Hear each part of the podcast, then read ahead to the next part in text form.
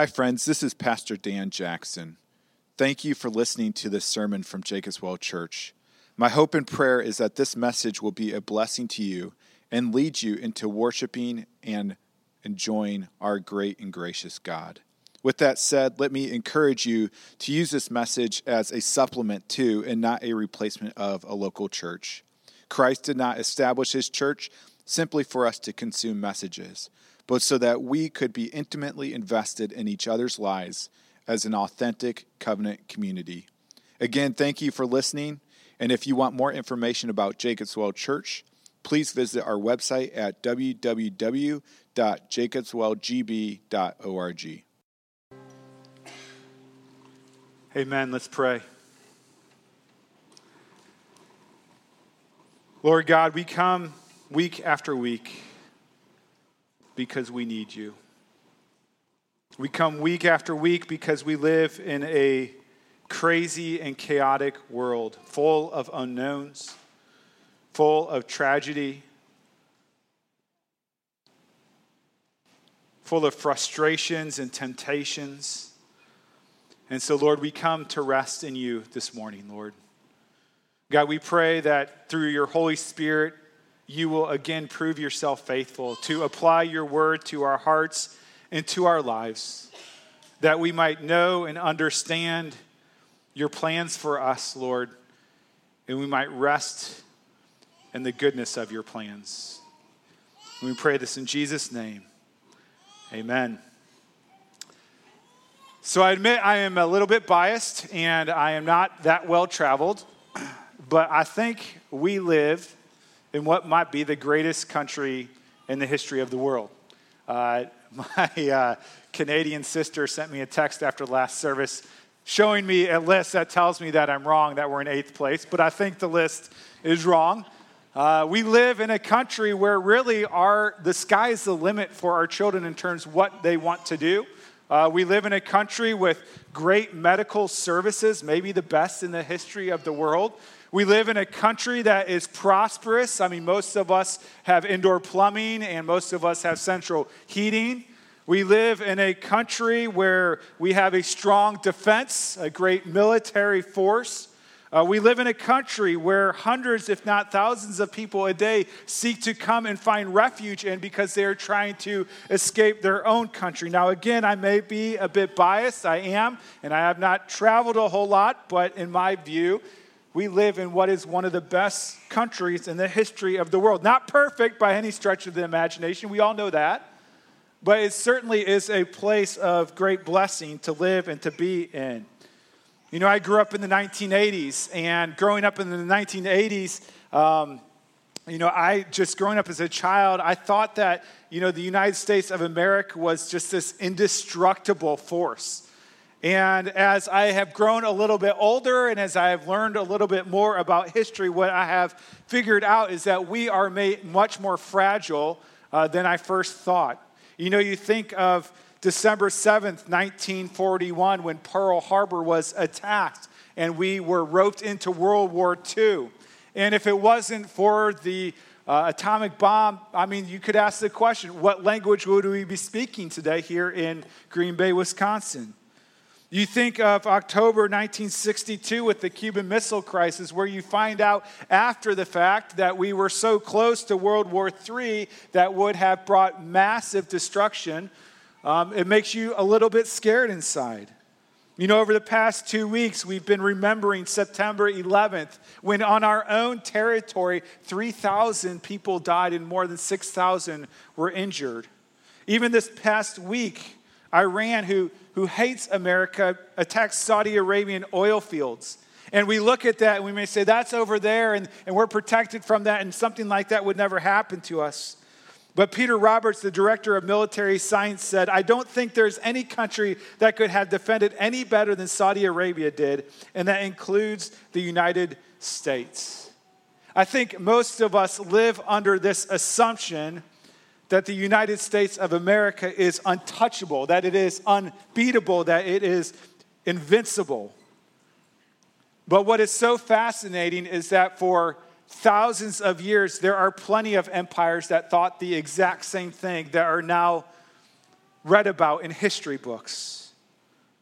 Even more than that, as we'll look today in the passage, we're told that the kingdom of America will not last forever. In today's passage, King Nebuchadnezzar is reminded of this thing, of the fragility of him and his kingdom. That his kingdom, like every other kingdom, has a shelf life. Some longer than others, but in the end, they all are destroyed. And the reason this is recorded in God's word for us, for God's people, is because when we grasp the reality of the temporariness of the kingdoms of this world, we can focus our hearts and our hope and our security in the joy of a kingdom that will last forever. If you would please open up to Daniel chapter two. We'll be looking at verses twenty-three through thirty-nine today. It's page seven thirty-eight in the Red Bible that is located in the seat in front of you. If you do not own a Bible, that it, Bible is for you to keep. Also page nine thirty-two in the Children's Bible. So we are now in our third week in the book of Daniel. In the first week, we looked at Daniel chapter one, and we were reminded that Daniel had been brought into Babylon. Uh, he had brought from exile out of Judah to Babylon because King Nebuchadnezzar came in with the Babylonian Empire and conquered Judah. And so Daniel and his friends are in exile in this foreign land with a foreign language, foreign gods, and foreign values. And while he is there, he and his friends receive a three-year education uh, in Babylonian literature and wisdom. And at the end of it, King Nebuchadnezzar says of Daniel and his friends from Judah that they are ten times wiser than the most wise men of Babylon. As we move into chapter two, King Nebuchadnezzar has a dream. We don't find out anything about this dream at the beginning, but what happens is that King Nebuchadnezzar calls for his wise men to come and interpret the dream. Now, the normal pattern, if you remember, is that King Nebuchadnezzar would say, "Here's the dream I had." He would explain it in detail, and they would tell him the interpretation of it. Well, King Nebuchadnezzar has grown skeptical, and I would say rightfully so. And he says, "You know what? Your interpretations haven't been so good in the past. So here's what I want. In order for me to trust your interpretation, I want you to tell me the dream that I had. I'm not going to tell it to you. You tell it to me." And so the wise men come back to him, and they say this in verse ten through twelve, ten and eleven. They said, "There is not a man on earth who can meet the king's demands. For no great and powerful king has asked such a thing of any magician or enchanter or Chaldean." In other words, what you're asking is ridiculous. We can't tell you what your dream was. The thing that the king asks is difficult, and no one can show it to the king except the gods, whose dwelling is not with flesh. And then we read, "Because of this, the king was angry and very furious and commanded that all the wise men of Babylon be destroyed." Now, again, if you remember, just catching us up to speed, Daniel and his friends were amongst the wise men of Babylon, and so there is a soldier that is sent to Daniel's door to arrest Daniel and to put him to death. And when the soldier arrives, Daniel responds prudently. Do you remember? And he asks him, he says, "Why? What, what's the hurry? Why is there no trial? Why are we being put to death?" And the soldier explains uh, why the king is doing this. And so Daniel says, "Okay, uh, I want to make an appointment with the king." And so he goes to the king and he makes an appointment telling him, uh, you know, "I want to tell you what your dream was and give you the interpretation of it." Now, Daniel does this without having any idea at this point in time what the dream is. And so the king agrees, and they set an appointment for a future date. And Daniel goes back to his friends and he says, "We need to pray." We need to pray because uh, we need God to show me or show us what this dream is that the king had and the interpretation of it. And so God answers their prayer. He is faithful to them, and Daniel explodes in praise. And the reason why Daniel explodes in praise in, in, in one part is because God has answered this prayer and therefore saved the lives of Daniel, his companions, and the wise men of Babylon. But the greater reason for the praise is actually the message of the interpretation, which we're studying today. That is what gets Daniel so excited. That's what gets Daniel worshiping and praising God. And so that's what we get to see today. And so we're going to look at the second half of chapter two. And we're going to look at this dream of Nebuchadnezzar, which points us to the future. And as we look at it, one of the things that we'll discover is that God does not tell us everything we want to know about the future, But he does tell us everything we need to know about the future in order to rest our hope and security and joy in him. So here's the first thing that we know about the future that gives us comfort in the present. The first thing is that God knows the future.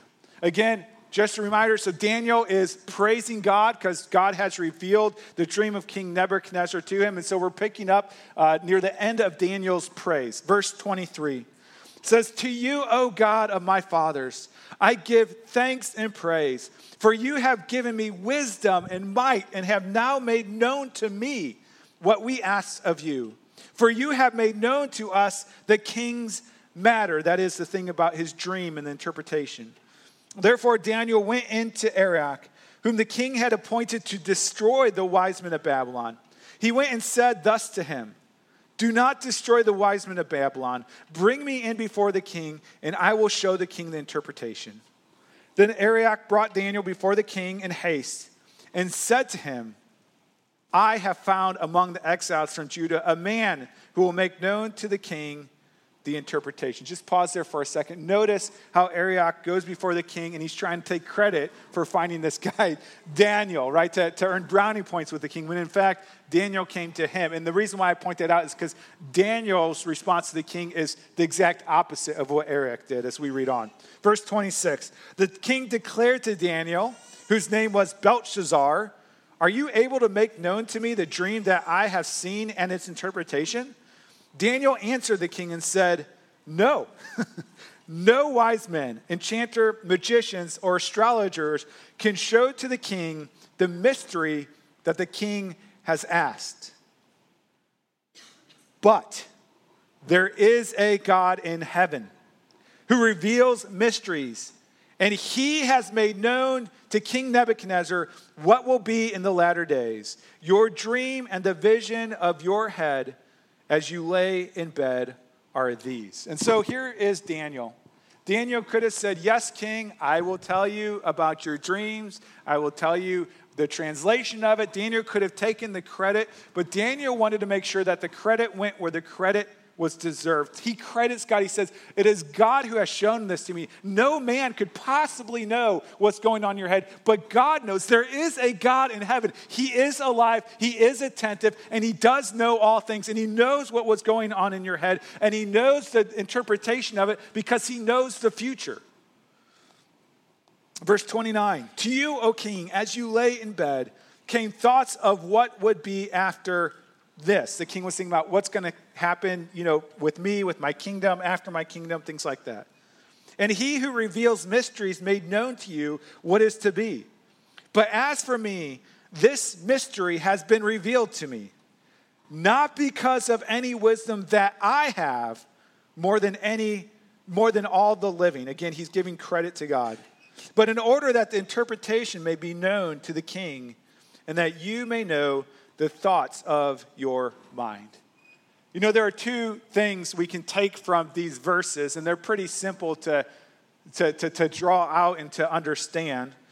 One of those is that people, does, people do not know the future, right? Uh, this is kind of the big point of this whole passage, is that they don't know the, the minds of the king, the dream of the king. They don't know the future. They don't know the interpretation. People do not know the future. No matter what the horoscope says or the palm reader or the tarot card reader says, people do not know the future. Now, my seminary professor used to say, you know, even a broken clock is right twice a day, right? And so sometimes they get it right out of the blue, but people don't know the future. So that's the first thing that we find out, is that people do not know the future. The second thing we find out is that God does know the future. And furthermore, whatever God wants us to know about the future, God reveals to us. You see, we are on a need-to-know basis. God doesn't, again, it said, God doesn't tell us everything we want to know, but he does tell us what we need to know. There are many Christians who spend a lot of time trying to decode the Bible. They turn it into this huge mystery puzzle, as if God was trying to communicate all these details in a very mysterious way. And so they'll put together the, these complex equations to say this is going to happen here and there and then, and this is how, and things like this. But what we need to know about the future, God has made plain to us. Alistair Begg, a, a preacher many of you may know about, he says often, he says, the main thing is the plain thing, and the plain thing is the main thing, talking about a passage of Scripture. You know, we do not know all the details about the future, but God does, and he shows to us the main things so that they can become the plain things, so that they can be the things about the future that we rest in today. Uh, Pastor David Platt, I went to a conference several, boy, I think it was last year, and Pastor David Platt was telling a story, and I'm not sure if I have all the details correct, but close enough. Um, he was in seminary, and they were given a an assignment to go and do some street-side evangelism. And so they went down to the French quarters down in New Orleans, and they went amongst all the other booths where people were reading folks' palms, and they were telling fortunes and reading cards and things like that. And, and he and his seminary friends, they set up a booth right next to them. And they put up this big sign that said, "We'll tell you your future for free," okay?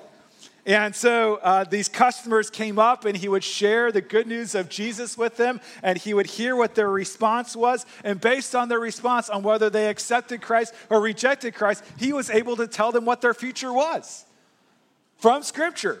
He was saying, listen, if you reject Christ, what Scripture tells us is that you will be going to the lake of fire. But if you accept Christ, you will be in Christ's wonderful kingdom for all eternity. You see, the main thing is the plain thing, and the plain thing is the main thing. He's saying this is what God has told us clearly in Scripture. This is what we want to major in.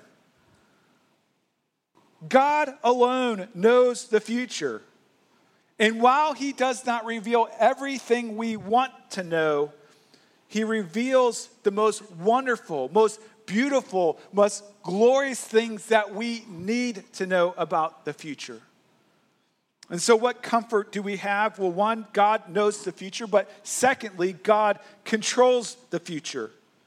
Daniel starts in verse thirty-one through thirty-five by, by telling back the king the dream that he had, okay? And then in verse thirty-six through forty-five, Daniel will translate that dream. Now this is, I'm going to try to not make this too confusing, but in the dream, there are two major parts, okay? And in the translation that comes in the later half, there are two major parts. What I want to do is just take the first part of that dream, the first major part, and then the interpretation of it, okay? So um, I'll cover it all, I promise, but that's kind of what I want to do. So just look at verse thirty-one through thirty-three for now. Daniel's telling the, the emperor, the king, what his dream was. He says, "You saw, O king, and behold, a great image, the image mighty and of exceeding brightness stood before you, and its appearance was frightening. The head of this image was of fine gold, its chest and arms of silver, its middle and thighs of bronze, its legs of iron, its feet partly of iron and partly of clay." So I did a little Google searching to see if anyone put together this image, and we do have uh, one right there. And so you can see the head of gold, and then the silver chest and arms, the bronze belly and thighs, the iron legs, and iron clay uh, feet and toes, head, shoulders, knees, and toes. But anyways, so uh, that's that's that's the image that King Nebuchadnezzar had, at least the first half of it. We'll read the second half later. Now for the translation of what this what this thing means, okay? Look at verse thirty-six with me. It says, "This was the dream. Now we will tell the king its interpretation. You, O king, the king of kings, to whom the God of heaven has given the kingdom, the power and the mighty and the glory, and into whose hand he has given, wherever they dwell, the children of man, the beasts of the field, and the birds of the heavens, making you ruler over them all. You are the head of gold." All right, so let's just pause there. So basically, King Nebuchadnezzar was the most powerful man in the entire world. Okay, and he had a kingdom and a dominion that far surpassed any other king. And what Daniel is saying here is there is many of the of the children of man, which is all of us who are under your dominion, as well as creatures and creation. Your, your, your kingdom extends far. You are the king of all other earthly kings. You are the, the magnum opus king of these earthly kings. And your kingdom is as well. Now, why, why did he have such success? Was it because he was clever? Was it because he was ruthless? Was it because he was intelligent? Probably all of those were part of it, but that's not the ultimate reason why King Nebuchadnezzar was so successful. And this is very important. I don't know if you saw in the verses that we just read, but we are told what was the ultimate reason for King Nebuchadnezzar's success. And this is vitally important for our understanding of God and history and the future. Look at verse thirty-seven with me. He says, "You, O king, the king of kings, to whom the God of heaven has given the kingdom, the power and the might and the glory." It is God who has given this to King Nebuchadnezzar. He continues, "and into whose hands he, that is the Lord God, has given wherever they dwell, the children of man, the beasts of the field, and the birds of the heavens, making you ruler over them all. You are the head of gold." And so what we learn in these verses is that God is not only aware of history, God controls history. God raises up kings and he brings down kings. God doesn't just know history, he controls history. And this is quite a testimony coming from Daniel. I mean, remember, Daniel had just been stolen away from everything he had known. Could you imagine in your place of Daniel, if you were taken away from your family, from your friends, from your neighborhood that you grew up in, if you're taken away from all of those things and put in a foreign country with a foreign land, with foreign gods, how horrible that would be. And yet Daniel says this happens because God has given this to King Nebuchadnezzar. The interpretation continues. Verse thirty-nine, "Another kingdom inferior to you shall ri- arise after you." That's symbolized by the silver chest and arms up there. "And yet a third kingdom of bronze, which shall rule over all the earth. And there shall be a fourth kingdom, strong as iron, because iron breaks to pieces and shatters all things. And like iron that crushes, it shall break and crush all these." Verse forty-one, "And as you saw the feet and toes, partly of potter's clay and partly of iron, it shall be a divided kingdom. But some of the firmness of the iron shall be shall be in it, just as you saw iron mixed with the soft clay. And as the toes of the feet were partly iron and partly clay, so the kingdom shall be partly strong and partly brittle. As you saw the iron mixed with soft clay, so they will mix with one another in marriage, but they will not hold together, just as iron does not mix with clay." So what we know from this dream, from this image that King Nebuchadnezzar had, what we know for sure because Daniel is very explicit, is that the head of gold refers to King Nebuchadnezzar and the Babylonian Empire. Now, most commentators agree that the silver chests and arms refers to the Persian Empire that, that, that took over the Babylonian Empire, that the bronze belly and thighs refers to the Greco-Macedonian Empire and Alexander the Great. The iron legs refers to the Roman Empire, which was uh, which was reigning during the times of Jesus. There's some disagreement on the iron clay, feet and toes. Some of those think that also refers to the Roman Empire. Others believe it refers to empires uh, of current day. But as you look at this, what, what we're finding out is that God knows the future. God controls the future. He brings kings up. He puts kings down. And the reason we know this is because the accuracy with which Daniel gives this prediction, this prophecy, this interpretation of the dream. You know, it's interesting because liberal theologians will actually date Daniel much later, like four hundred years later, because of the interpretations of this dream, saying this is so accurate, it is so precise of the history that unfolds from here that Daniel could not have written it before it actually happened. But what they fail to believe is that there is a God who knows all things and controls all things. A God who says, I can tell you what will happen. It will be sure because I will make sure that it is accomplished in this way. You know, it's hard to illustrate the point that, that God who knows all things controls all things because none of us are God, but let me try to illustrate it this way. I don't know if I've ever been on a guided tour. Uh, I'm pretty cheap, so I don't pay for those things. But when I go up to Door County, um, you know, I see those red Door County trolleys just like driving around, right? And uh, or at least I see advertisements when I go up there. And I'm assuming what happens is there's a guy or a gal who's driving that bus around, and they have, you know, a microphone, and they're saying, you know, up next on your left, we will have blah, blah, blah, blah, blah, right? And in five miles, we will be going into Egg Harbor, where you'll see there's a nice downtown and things like that. And so they can tell you what the future is. And the reason why they can tell you the future is because in some way they control the future, because they're driving the bus, right? When it comes to history of the world, God is holding the steering wheel. God controls the future, and so he can tell us the future. He orchestrates the future and plans out the future. This does not mean that we're robots. It does not mean we are not responsible for what we do. It does not mean we should not be courageous and fight for the things that God has given to us. But what it does mean, and this is good news, is we cannot screw up God's plan. We cannot rob ourselves of the glory of the salvation that God has promised to us and to his people. God knows all things and controls all things.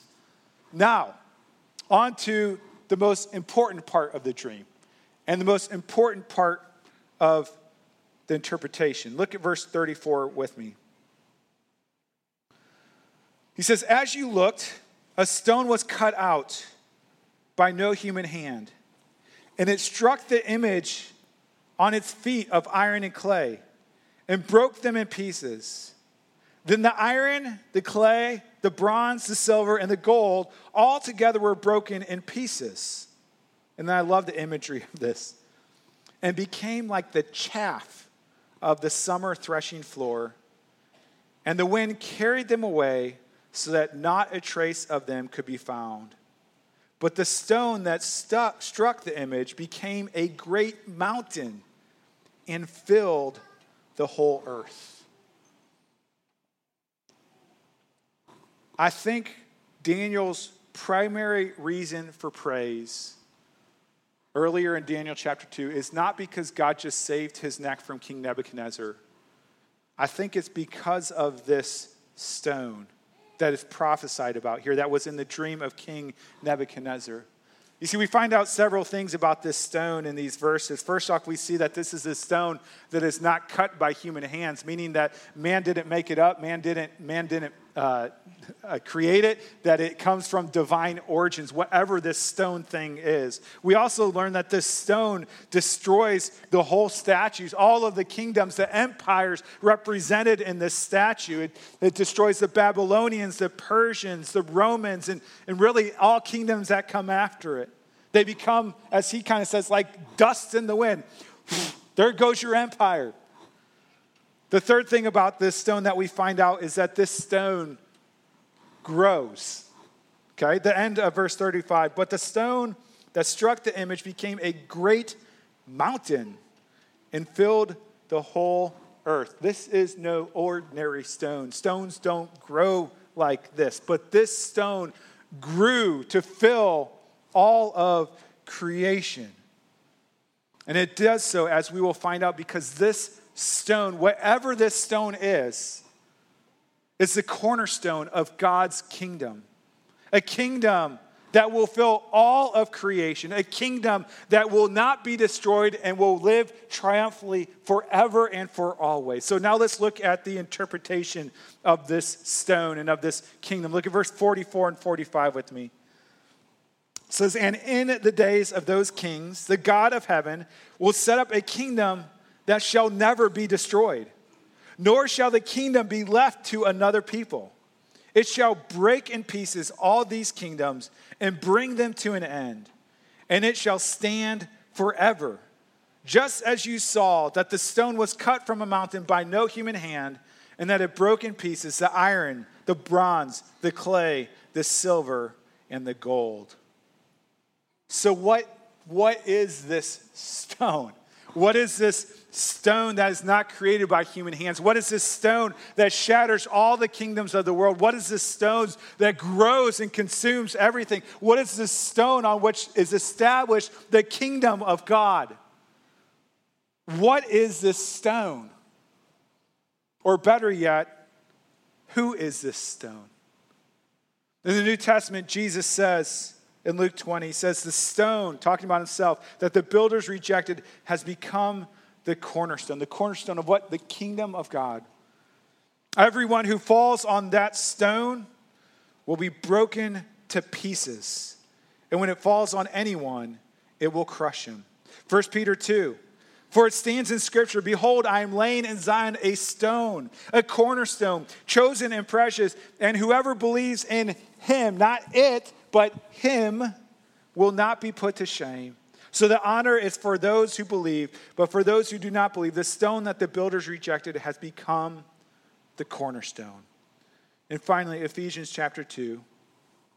So then you are no longer strangers and aliens, but you are fellow citizens with the saints and members of the household of God, built on the foundation of the apostles and prophets, Christ Jesus himself being the cornerstone. That is the foundation of the foundation, in whom the whole structure being joined together grows into a holy temple in the Lord. In him you also are being built together into a dwelling place for God by the Spirit. And so who is this stone that God speaks of in Daniel chapter two? It is the Lord Jesus. He is the King of kings. He is the Lord of lords. He is the one to whom all of us will give account to. He is the one who is the foundation of God's people and God's kingdom. And I love how Daniel ends this. He says in verse forty-five, then he says, a great God has made known to the king what shall be after this. And then he says, the dream is certain because God is certain, and its interpretation sure.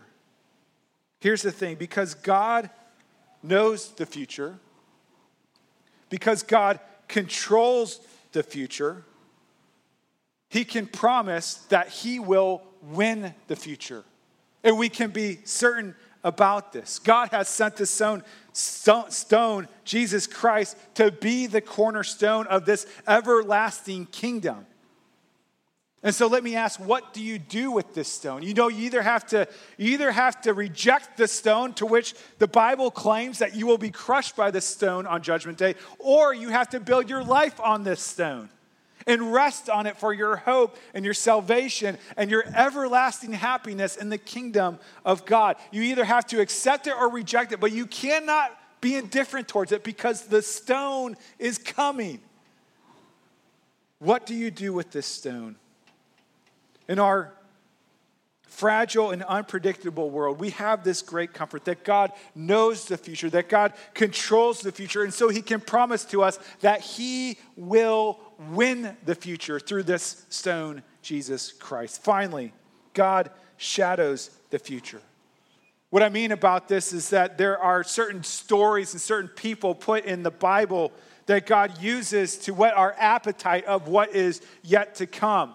You know, you think of a, of a beautiful big tree or a big skyscraper, and it casts a shadow, and you can see in some ways the glory of the thing that it's representing, but it's just black and white, right? But it points to a greater reality that is in color. In the same way, you see beautiful things in the Scripture that are shadows of what is to come in the kingdom of God. And I think, personally, I think they're all over the book of Daniel, especially here at the end of Daniel chapter two. So look with me, verse forty-six. Says, then King Nebuchadnezzar fell upon his face and paid homage to Daniel and commanded that an offering and incense be offered up to him. Can you imagine this? The King of Kings, the most powerful man in the entire world, bows down.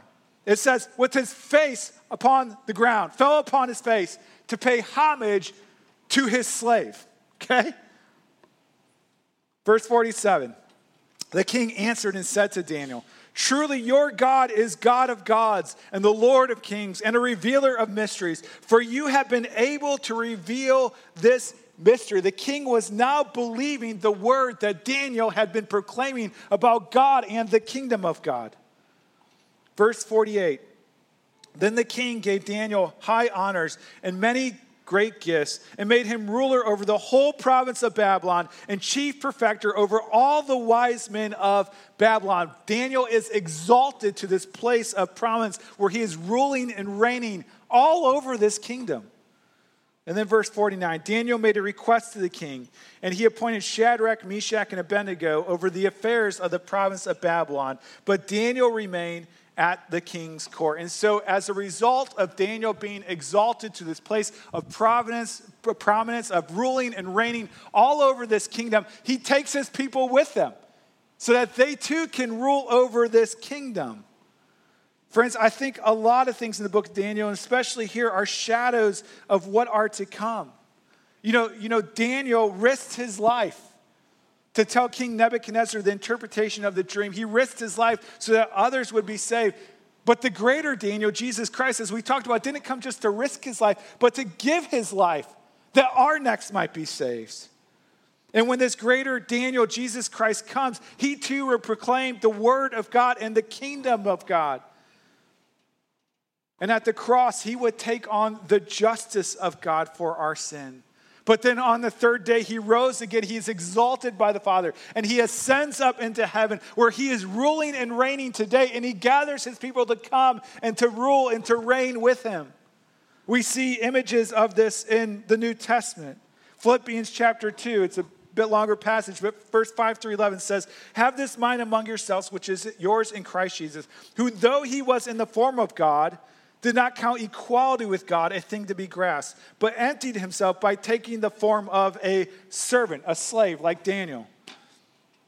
"Being born in the likeness of men and being found in human form, he humbled himself by becoming obedient to the point of death, even death on a cross. Therefore, God has highly exalted him and bestowed on him the name that is above every name." He's exalted. "So that at the name of Jesus, every knee should bow." Do you know who is included in every knee? Every knee. King Nebuchadnezzar. Joseph Stalin. Every American president, every knee shall bow. In heaven and on earth and under the earth, and every tongue confess that Jesus Christ is Lord, to the glory of God the Father. And then one more, Second Timothy two. It says, "The saying is trustworthy, for if we have died with Christ, we will also live with Christ. If we endure, we also reign with Christ." Can you imagine what that's going to be like? I'm not sure. We will reign with Christ. In his exaltation, we are exalted with him, and we are given this duty to reign over the kingdom of God with Christ. Christ has come to begin his kingdom. He will come again to finish his kingdom. Let me end with this.